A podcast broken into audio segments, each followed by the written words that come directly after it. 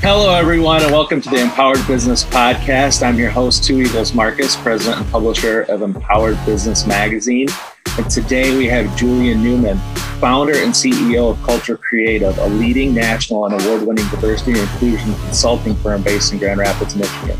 Since the launch of Culture Creative in 2014, Julian and his team have worked with more than 100 companies and nonprofit organizations and has spoken to more than 100,000 people and groups nationally during the past 20 years. Welcome, Julian. Thanks for joining me today. Hey, man, I'm happy to be here and I'm very excited uh, to have a conversation with you, as well as excited about the, uh, the, the launch of the magazine and all the cool things that are happening uh, in 2020, 21 for you. Well, thank you. I, I really appreciate that. Um, congratulations on being a nominee for the Influential Awards, which are happening next week. Um, I think that I'm, I'm very excited about the response that we've had from the community um, and to be able to bring forward uh, a lot of people that that don't have an opportunity uh, or even I don't even know if it's an opportunity, but it's just there hasn't been an awards like this that has brought together so many different I want to say um, you know nonprofit community members, business people, all in one place to to to uh, let everyone know what's what people are up to and, and it is true. They just don't. There's there's nothing. There's nothing. There hasn't been an awards like this. There's not an awards like this until now. And so I'm excited at what this can mean for the future of our you know our uh, culture in Grand Rapids. So before we beautiful, get into man. it's beautiful. Before we get into the questions, we have to uh, talk about what is happening right now. Last night, uh, the capital of our nation was invaded. Um, and there is just so much to unpack with all the conversations that have been happening regarding that and the perception of uh, the treatment if the, the people that had invaded the capital were not white. I mean, they were all, for the most part, white. Uh, and they were kind of treated, I don't know, if, if they were all br- black and brown people, I think it would have been a significantly diff- different outcome uh, based on everything we've seen so far with the Black Lives Matter protests. So, tell me what what are you what are you thinking about that right now? Well, I I think like you, um, I just think there's a there's a, there's a sense of uh, shock, but not surprise. Um, for me, uh, I was sad, saddened, uh, to the point of tears. I was angry, um, and then I, I, think there's an aspect that there's a there's a there's a numbness there, um, where we're we're having another conversation about. Um, I, I, I heard somebody post something. It was one of the um, the athletes uh, from uh, Boston Celtics um, that talked about the two Americas and, and that Dr. King talked about, you know, many years ago in relation to what we saw yesterday with thousands of um, that are being called insurrectionists now to flood the Capitol, to climb walls, to bring in Confederate flags, um, to to loot um, and steal and, and desecrate. And for um, so much of the footage that we had the opportunity to see yesterday, uh, there were no dogs, there were no um, there were no tear gas um, that was spraying uh, little kids and things of that nature. The things that we've seen in terms of some of the other protests um, against racial injustice uh, and police brutality, uh, inequ- inequity, where um, there, there was this militancy from the jump, um, National Guard and things of that nature. And so I don't think it's news to any of us that with the history, the origin story uh, of America, that not everyone is treated the same. But, but I think when you look at it being so stark and so brazen and so um, dishonoring and disrespectful, and, and, then how dangerous it was. You know, there are pipe bombs that were found. Um, there were that the the the people, the writers, the um, the insurrectionists that um, there were armed. Many, you know, there were people that were armed, and, and so it, it, it, as bad as it was, it could have been a lot worse. But when you compare that to, um, you know, Jacob Blake, um, just this past week, um, it was found that the police officer that shot him seven times in the back from close range in front of his children um, is not charged. When we're reminded of Tamir Rice, 12 years old, who has a toy gun in his hand, uh, being shot with no recourse. Um, and, and, so you look at these stories, you look at this history, you look at this backstory, and then you juxtapose that with, um, you know, the story of the enslaved African.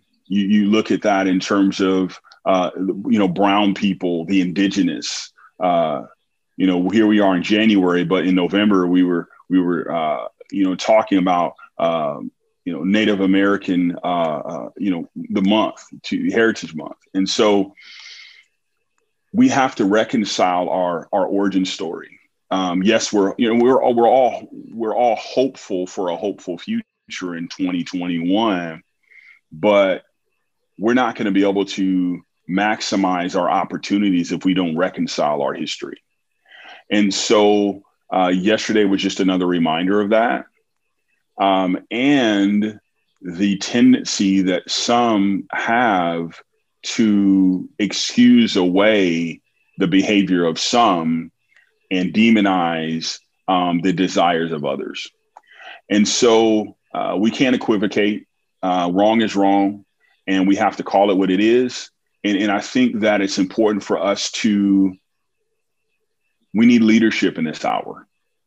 And we need that in a macro sense but we also need it in the micro sense in terms of you and I have the opportunity in our spaces and places of influence to be able to um, to lead and to um, and to be courageous. I think in this very significant cultural moment, um, and and, and I, I, think we're all trying to process it still uh, because it was you know less than 24 hours um, well, since we saw those images. You know, it's still we're still in it, uh, and yeah there's no question when you have police officers rolling up on children jumping out of the car and immediately shooting them uh, compared to what we just witnessed uh, and what we anything can happen from now now on i mean it, nothing at this point is is surprising anymore uh, it's it's just it's kind of like well it didn't I'm surprised it didn't happen. A lot of it didn't happen sooner.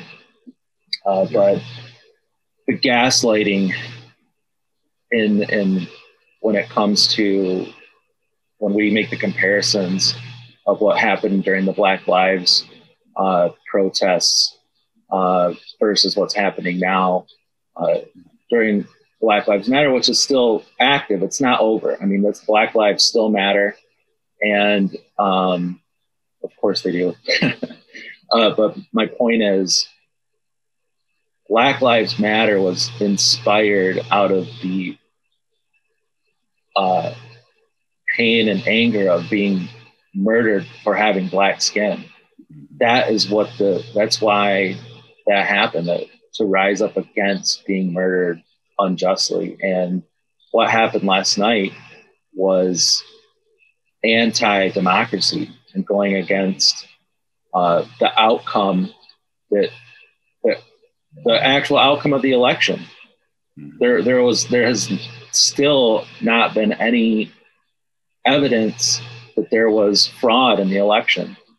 And now, when they actually see that what was actually, you know, they are so. I mean, I don't want to point fingers on something and, and make false claims, but the black vote was clearly a lot larger.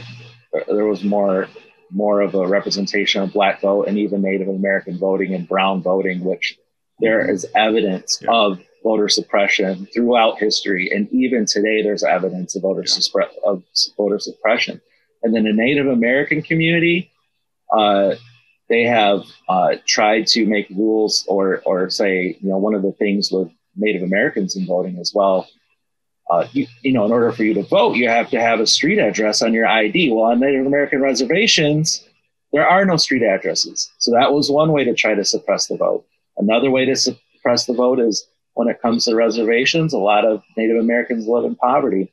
So they do not have access to vehicles. So one of the other tactics was to make um, to make the only accessible voter uh, areas to be hundred, hundreds of miles away. So they couldn't get to it. Uh, and and by actually making it accessible through mailing and changing those policies that have been designed to keep down the brown vote and to keep brown people from accessing equality when it comes to that. Now they're surprised that, and they they they say, "Oh well, obviously with this many brown people voting now, it must be fraud. It can't be real." Mm-hmm. Yeah. well, I think, man. Um, you know, you talked about the Black Lives Matter movement. You, you know, you talk about um, you know the plight of of marginalized you know people racially in this country. And, and i think it's really important for us to to have discussions and conversations like this and take the urgency of the moment and use it as a catalyst for us to um, create equity and opportunity for all of us and not just some of us. And, and, and the thing that i believe is a, a significant component in these conversations is we talk about you know voter suppression and we talk about gerrymandering uh, we, we, discuss uh, making it more difficult for you know um, uh, people that are marginalized racially, whether they be uh, in, in urban uh, centers or because of segregation, ghettos were formed or reservations and all the different things that we're talking about. Um, it's easy for us to talk or there's it's easy for certain groups to talk negatively about these marginalized people because there's no relationship and so as we sit there and we look at, you know, the history, our origin story, our origin story of America said these people are human and other people aren't. Um, these people deserve um, access and these people don't. The, these uh, people are to be used for their wealth or their um, their their labor, their land. We're, we're going to do these things, um, and as a result of that, we've created a not just a um, physical um, hierarchy, but an ideological or a, um, uh, a, a human one in the sense that these people are human, these people are other. And so, as we are in this cultural moment where you know Washington is under siege with with people that are, have Confederate flags and all sorts of different paraphernalia. Um, there was a dude that was wearing horns yesterday, and other folks. I mean, like a Viking or something. Um, you know, conspiracy theorists and things of that nature you know, we're in this polarized moment. People are arguing on uh, Facebook and social media and, you know, lobbing uh, digital insults, you know, over um, the wall of their, uh, you know, their mobile device. People don't have relationship with the people that are different than them. And so if I live in my um in my bubble, yeah. you know, if I live in my silo where I kind of Netflix my world, you know, you know, like on Netflix, where if I watch one movie, it gives me a recommendation of a movie like the other movie that I watched. And yeah. if I watch the second one, I get a third one like the first movie. Well, in many ways, we've we've created these um these silos where it's sameness. It's all the same.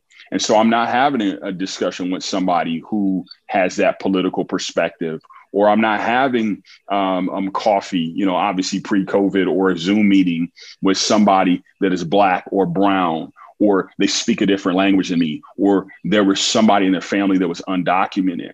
Um, we, we have to have those engagements with people that are like them, but the them is not necessarily like us.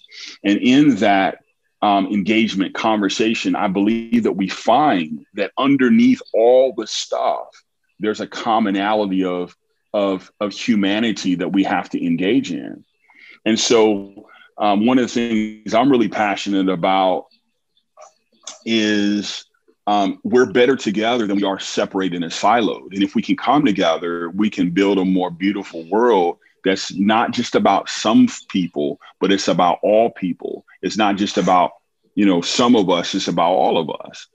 And I don't know if there's anybody that doesn't believe that from a conceptual standpoint, but our operational, um, uh, you know, the operational data or the showing and not just the telling, there's a huge gap between those two. And uh, we have to, we, we got to do better. We must do better. Um, we must. Oh, so, I mean, yeah, we have to do better. And I, mm-hmm. I think that that knowledge and knowledge sharing and, and, and creating community amongst people that uh, don't typically associate. I mean, that's how I think that there's there's a fear with the unknown, and they just see what's yeah. happening on TV or they drive through a neighborhood and they're like, I don't, you know, I'm going to just stay in my place, um, and they don't want to connect, and that's that's part of you know, that's part of my vision for. well, my vision for empowered business is to mm-hmm. to create the you know for other cultures to learn about each other and i'm not talking just between white and brown i'm talking about mm-hmm. every every culture because there's bias no matter what it, it, it doesn't mm-hmm. matter what color people are or what their ethnicity is or what their social standing is there's always some sort of bias because of mm-hmm. whatever their experiences have been or they have one interaction with a type of person and then they're like well this one time I met a this kind of person and this happened. So they create this sweeping generalization that all of them must be like that. Or I met two of this kind of person in my life. So all of them are like that. Uh, but it's not even, it's, it, it isn't about one thing such as skin color or uh, there's more to it. And I, it just really, if you see the kids that go to schools that are more uh, racially and ethnically diverse, they just are like, hey, these are my friends. Like it's it's not about they don't notice the skin color thing. Like it's not a, a conversation that is like, hey, I, I'm around all these different kinds of people all the time. They speak different languages, they do different things, but we just hang out. Where when you go to a school or put in a situation where it's very monoculturist, then there's a, a really separation between us and them because usually in a monoculturist, you know, eh, well, not usually in a monoculturist kind of situation, everybody's that one way. So yeah. when one person comes in, they're like a real almost alien to the situation. Then mm-hmm. then that leads into the literally the culture of they're not going to last very long as an employee or or whatever. They don't they can't fit in because they're not uh, accepted. But let's so let's switch I mean, we could talk about what happened yesterday endlessly, uh, and and it is it is a conversation that's going to be much more apparent. And I'm not glad that it happened, but now that it's here, it's something that we have to face as a country, and it's it's it's the exposure of it and showing this is the escalation that just happened, and from here we can go much in a terrible direction faster and farther. So we have to like we have to work together to find out what the solutions are to make sure this doesn't happen any longer. But I would like to now talk about uh, tell me about how regular people can change the world and what are the six components of the transformation process well man i think um, i think the first thing is we have to have a desire um, to do that. And so there has to be a catalyst um, for a change world. And in, in transformation and change is rooted in vision. And I, I can't um, I can't have a different vision um, if I don't have a desire first. And so I think the first thing is uh, developing a vision that is based in uh, passion and purpose I think another part of, of transformation is challenging our comfort zone. And, and so we all have comfort zone. You talked about bias. And so uh, we can you know reduce bias to something like um, hey someone is offering me a different dish uh, of food that i'm not necessarily familiar with. And i was told that you know food from those type of people or from that position is this that and the other. And and i say that because i can be real finicky and i like to say uh, selective when it comes to uh, you know food and nutrition for me. So that's something that my family kind of talks about. But beyond um, having a vision and ha- beyond um, having a desire, um, we have to take risks. There has to be a space and a place where we um, show some courage. Because again, we all have a comfort zone. But in order for us to bring change, we have to get off the couch of our comfort zone, if you will. And so, beyond uh, you know challenging our, our comfort zone, um, I believe that we have to use this word earlier. We have to build community. And so, you know, building community is um, not just sharing my story, but experiencing the story of other people and creating space for them. I think another uh, important aspect of that is really is really listening. Uh, we got a lot of people that are shouting and talking right now. We have a lot of you know experts, and we have a lot of people that are saying this, that, and the other. Whether it's COVID, whether it's a political conversation, a cultural conversation, or what what have you. But are we really taking time to listen? And I listen better when I, when I when I care for or dare I even say love um, those that I'm engaging with. And love is one of those things that the first thing we think about is, you know, Valentine's Day or, you know, chocolates in a box that we give to somebody that we care about. But I think really at the core, you know, love is really giving ourselves to a mission that goes beyond our self interest. And so when I give myself to a mission that goes beyond my personal self interest, then I can build community from a foundation that um, has some, some, momentum. And um, I, I think another thing that is important in relation to transformation is truth.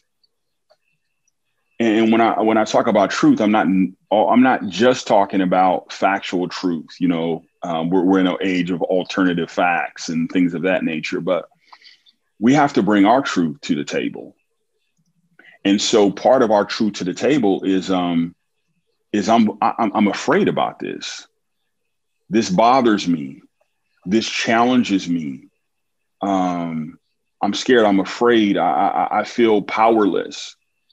And so, some of the anger that we see, I believe, in our in our culture, in our generation, is rooted in fear, rooted in um, uh, not willing to be vulnerable or honest or bringing our truth to the table because you know anger is a masking emotion in so many ways and so I, I, believe that as we engage as we show courage as we build community um, as we um, we we love um, we we engage and we bring our truth to the table then i believe that we can learn something unique not just about our our brother or our sister or are, are, those in our community that we're trying to create. But I believe that we learn something significant about ourselves because it isn't just them, whoever them are, that need to change, grow, expand, and and um, and experience.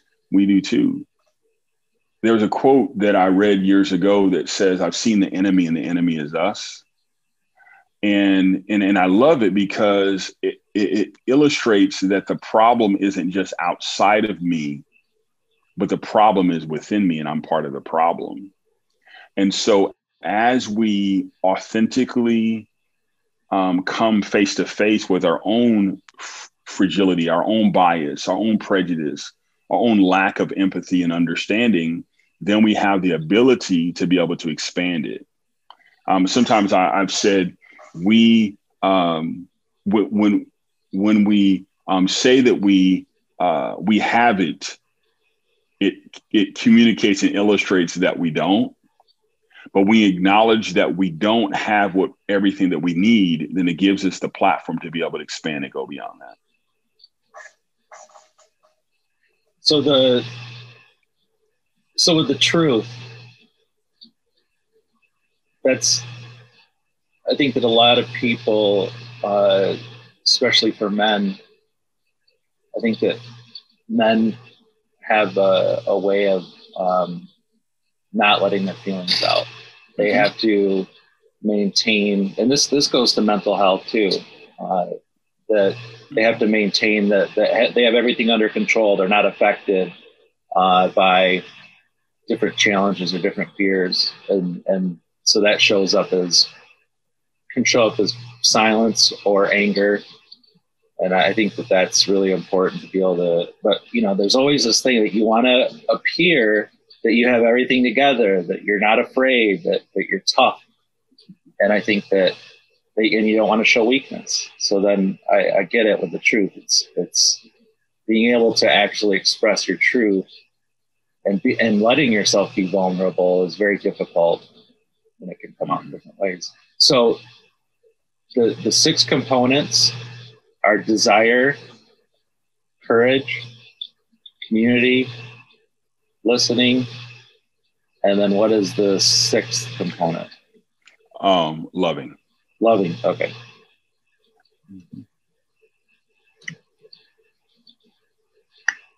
Yeah. Um, that was that was one too. Is is people don't I think that we we all need to work on our listening, uh, because we just I think that we have a tendency to say, well, I think your experience is this, and they try to tell people what their experience is. And I think that if we had more more empathy for people, where we're actually hearing them when they say, uh, "Yeah, I, I live in fear because I think that when I get pulled over, the police are going to murder me for no reason," and then there's another group that's like, no, no. Mm-hmm. But that group doesn't have, they don't see it on TV and they don't have that lived experience. Mm-hmm. Uh, and I think that I, I just, it's a place of privilege not to have to think that you're going to be to be murdered when you're pulled over by the police. It's it's so easy for them to say, well, you know, if you just obey the law and you if you aren't aggressive, you won't get murdered or it's, it's a way of victim blaming. You know, I see it so many times when, I mean, we all see it. They'll, they'll say, um, you know, it could be in any situation. Well, what were they wearing? Why was why was um, someone murdered? Oh, they were wearing a hood. Well, psh, duh, they were wearing a hood. uh, and it's like I, you know, you should be able to wear whatever clothes you want uh, as long as you are not like coming at them with a weapon or like, it's still you can see the difference in restraint when it comes to one group versus the other group. And I know I kind of took the took us back to um, out of the how regular people can change the world, but I just I'm just trying to show that with with that particular those those components there people have to start coming to the reality that they need to reflect on what it is they're doing. And, and you can't just say, um, that doesn't apply to me. I'm not affected by it. You have to start listening to what's happening and find out and become a part of the solution instead of just saying, oh, that doesn't apply to me. They ha- everyone has to work together to make sure that this happens. How we change the world together. Yeah, and I, I, would say that part, I think part of the change in the world, you know, just in a real concise way, is the inner is stepping into the story of someone else. And so I can invalidate somebody else's experience if that if I've never experienced it. And if I don't have relationship with that individual or that community, then it's easy for me to it's even easier for me to dismiss it you you brought up something earlier and said that you know I can have a negative I can have an experience in in lar- largely a negative experience with a person in that, that group and then I can I can um, uh, put that experience on every person that looks like them mm-hmm. and, and and so a lot of times we do that because we have unprocessed pain connected to negative experiences. And so I can remember a time when I was a, uh, a high school student, you know, 100 years ago, and I was uh, playing football. And we went to an area of um, the city, and I, I live um, in Sac- I lived in Sacramento, California at the time and we would uh, drive to play uh, one uh, one of the teams in an area of the city that was largely country, and so there mm-hmm. were people that had uh, uh, you know cowboy boots and riding horses and the cowboy hats and all those things, and they would say negative things about us, racial stuff. They yelled at the bus and all of that. Well, years later, as I was a youth director in a nonprofit, one of the students that I was supposed to um, help mentor and oversee had uh, cowboy boots and a uh, big belt buckle and wore a big, you know, 10 gallon cowboy hat. And right away, when I saw this person, this young person that was not connected to this negative experience, I did not want to interact and engage because though I wasn't aware of it at that particular moment, I was bringing him into this negative experience that I had not processed. And because then I was projecting that negative experience, I, he was wearing the lens the mask of that other scenario. And it wasn't until I began to take a look at myself that I recognized as a person who comes from a marginalized community, here I was, I'm looking at this, uh, you know, cowboy hat wearing, uh, uh, young white man, young white male, as being connected to this group that he had nothing to do with. And so though that's one of those scenarios where I have to check myself. There was a song back in the day, you better check yourself before you wreck yourself. And so we have to check ourselves because if we don't check ourselves in the process of trying to check other people, we wreck all of us. And so it isn't just them, it's me.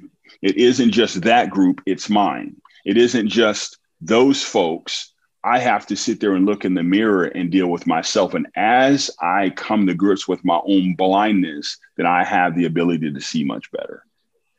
And as we're sitting there talking about, you know, diversity, uh, inclusion, equity, and belonging, as we talk about those particular things, um, we are both um, the leader influencer, like we're trying to make change. And at the same time, to do it well, I think we also have to be open to be changed ourselves along the way. Yeah. And with that conversation, how does that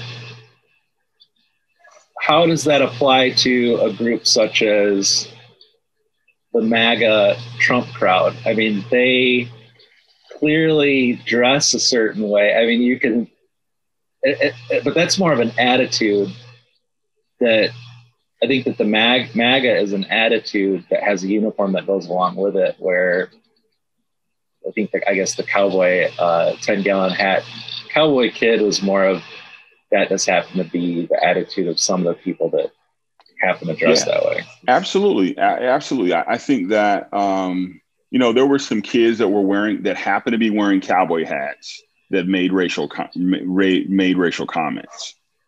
That doesn't mean that everybody that wears a cowboy hat, by extension, is racist or they are prejudiced, what have you.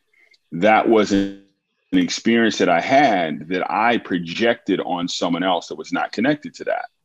Um, there was no message in the cowboy hat.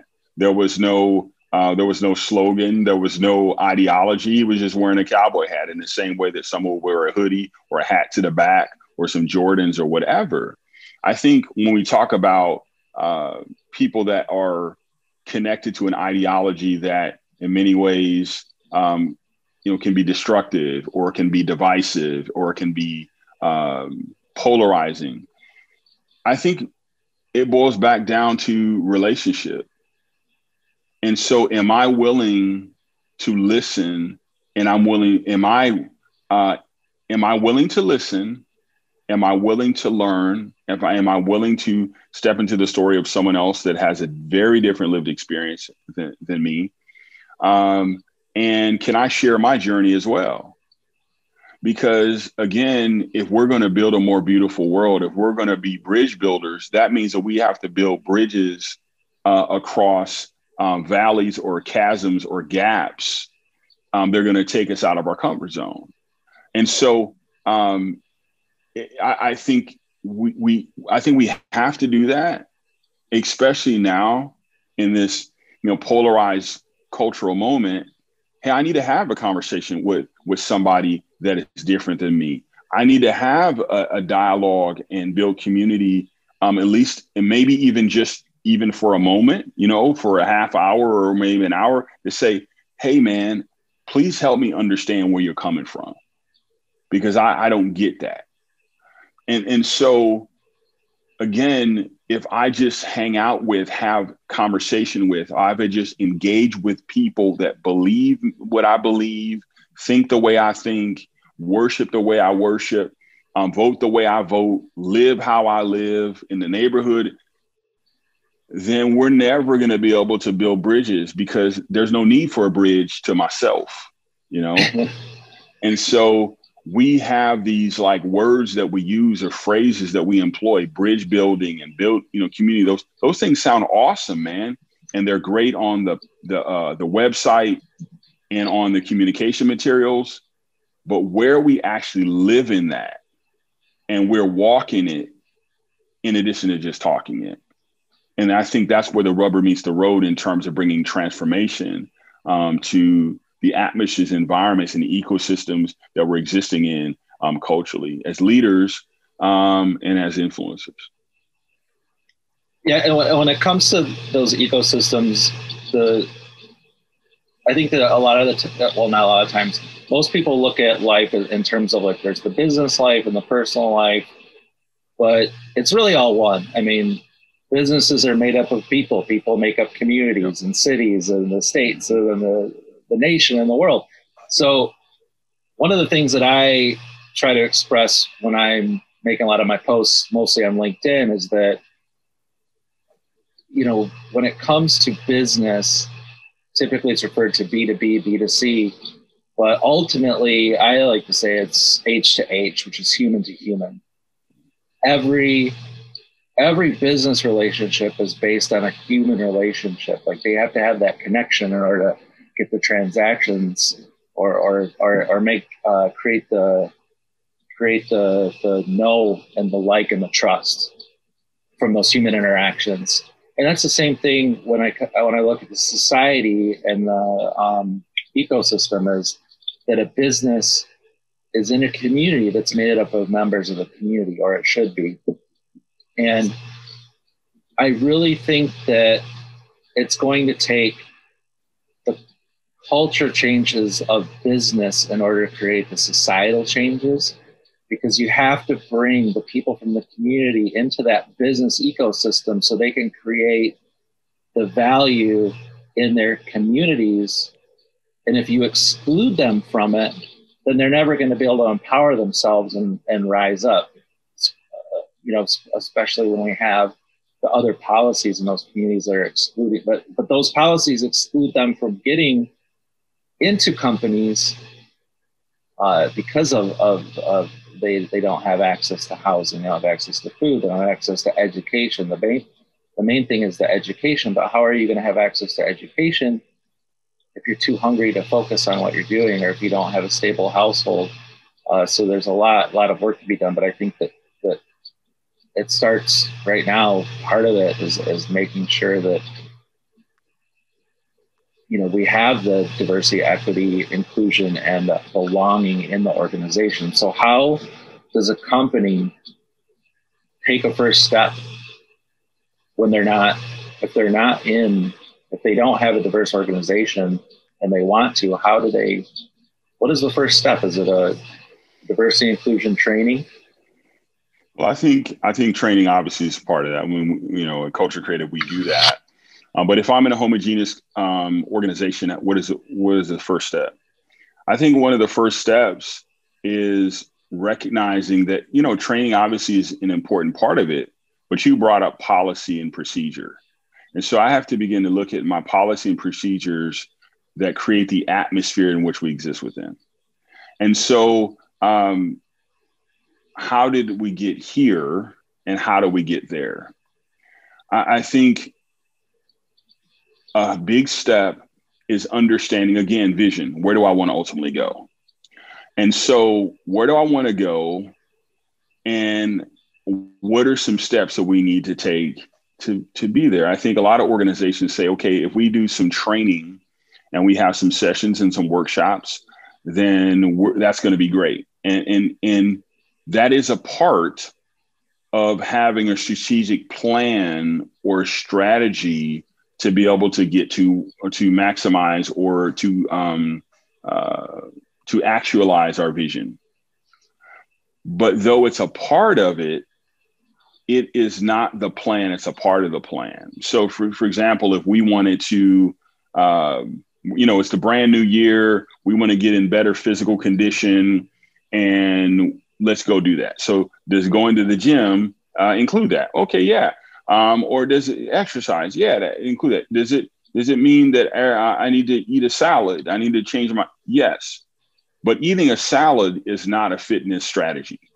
It's a part of the strategy, but it isn't the strategy. and tactic. if I eat a salad every Thursday, if I eat a salad every Thursday, that's cool. But if I do the same stuff I was doing before, though the salad is good, it's not going to change and transform my reality. And so one of the first steps is determining who do I want to be and where do I want to go. And so let's set the strategy. Let's uh, let's uh, assess our system, and then we could create tactics and action steps to be able to actualize that vision. A lot of times, if I'm in a, uh, a, a homogeneous company, hey, we got to do something we got we got to make something happen. Uh, we have to. Uh, we see everything that's going on. You know, George Floyd, um, Ahmaud Arbery, um, Breonna Taylor, Jacob Blake, et cetera, et cetera. All the things that we've been talking about today. Well, that crisis uh, becomes a catalyst for me to want to do more, and that's great. But crisis, though it can stir us to action, it can't be our ultimate vision. And the reason why it can't is because when the, the urgency of crisis begins to shift, we don't feel it the same way. If the crisis is our vision and not just our catalyst, our vision goes away. And so, one of the first steps is determining our vision and assessing my present reality and building a pathway from my present reality informed by our past to be able to move into um, a, a new future. Now, when do you think that uh, what is the if you had a, a, organization, where do they find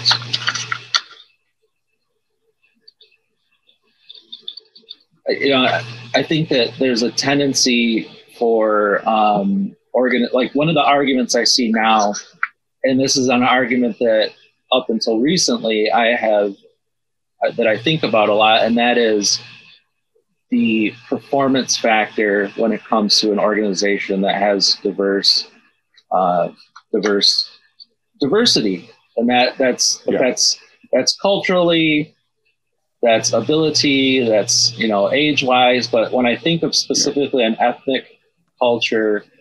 That's one of my arguments is that, uh, that, that a, an organization is missing out. But then I start to think, well, when you put that as one of the arguments, then that just puts a value on on brown skin, like that, like oh well, it didn't make sense to us to have a diverse organization. Oh wait a minute, we can make more money. Let's do it. So then it's frustrating because they don't see the value for brown skin until they see that it could potentially make them more money. Then they say, okay, maybe it's time to reconsider. What are your thoughts on on that? Well, I mean, obviously, there's a business case for diversity, um, and for some uh, organizations, that's going to be their um, that's going to be their motivation. And so, I think our job as uh, you know people that are trying to bring diversity inclusion equity and belonging to organizations in our community and, and you know et cetera et cetera our job is to help guide um, we have to help lead we have to help influence. If the motivation to get on the road or the pathway to transformation and change is the business case for then it's the business case for um, I, I, can't, you know, get into someone's heart. I, I can't necessarily get into somebody's head. I can influence. And if that's the reason why someone moves or an organization go, gets on the pathway, then so be it. It's the same way that crisis or um, uh, culture, the, the, cultural atmosphere has been very catalytic to a lot of different organizations um, in 2020. And so, well, hey, this happened. This was bad. I'm going to read a book, I'm going to educate myself. Well, maybe if this catalyst didn't happen, then maybe I wouldn't be educating myself. We can argue about the why, but if you're on the pathway, then I'm then then I think that's good. Some organizations recognize the business case for, but also recognize that this is just the right thing to do. Yeah. This is just what needs to happen. And those are the that, that's that's wonderful where hey, this is the right thing to do. We got to do this. But uh, businesses are in, uh, exist to make a profit and to position the business to do better in whatever industry that I'm in. And if diversity, inclusion, equity, and belonging is going to be catalytic to that, then hey, you know, hooray. And, and there are times where organizations know it's the right thing to do, but they haven't come to grips with what you brought to the table in terms of this is an opportunity for us to do better.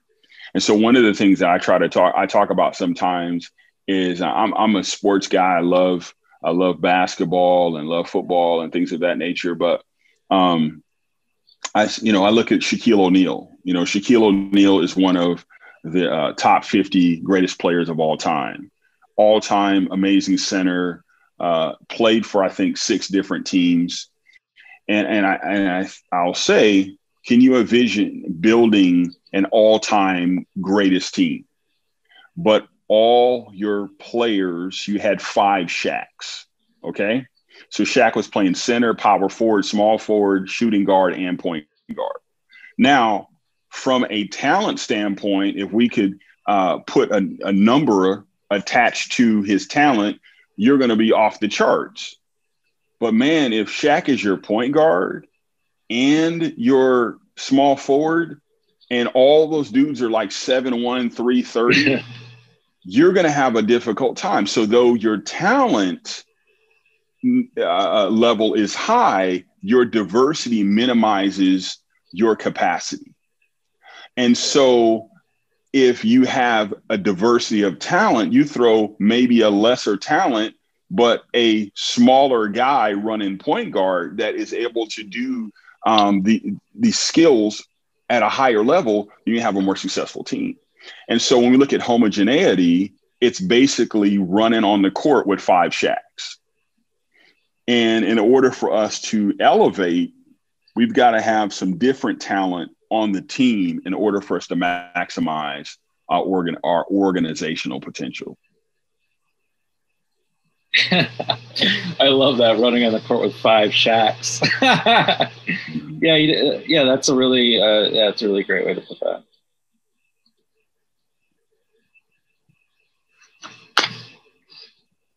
Now, what what is it that um, how can we how can empowered business help you in your efforts or or in the community or even even on a national level? Because i think that i think that part of the progress that's really going to help is, to not only expose people in our area to local voices such as yourself but also national voices but also to take your voice and help amplify it because the more of us that work together and have these discussions, I think that more discussions will happen. And I think that that's how we're going to make change. It is learning about each other and connecting and creating community is how this is going to happen. Well, hey, man, I think um, what can you do? I think you've done some of that already. The fact that we're having the chance to be able to talk today, and the fact that you know I, I get to be a part, Culture Creative gets to be a part of this larger community of uh, you know change, uh, world changers and transformation agents is pretty awesome. You know, so I feel good about that to be a part of uh, the Avengers um, of, you know, Empower Magazine. So uh, that's cool. I, I, would also say um, that uh, I, I, would love to, you know, be connected to. Hey, if there's anybody that's um, uh, in the community that is either an organization that wants to maybe go on the diversity, inclusion, equity, and belonging journey, uh, you know, we would love to be connected to to them or there's someone that they know um, organizationally that that needs some help. I mean, Culture Creative does that type of work, and that's that's great. But but I think in addition to that, the third thing would be to continue to challenge people to to get outside of their comfort zone and build a relationship with someone new. Maybe in 2021, that's what we, we, we need to do. That in 2021, we are going to get outside of our comfort zone and have a conversation and build community that someone's outside of our circle. And, and I believe that if we can continue, if we can, we can do that, take that one action step, that one, that one keystone habit um, to use, I think, uh, uh, there's a book called Habit, and I can't remember. I think it's Charles Duhigg that that came up with that. The Keystone Habit that one thing can open up doors to to so many other things that are positive. And so that is exciting, and I believe it can be transformational um, to the Greater Grand Rapids community um, as well um, as the world around us.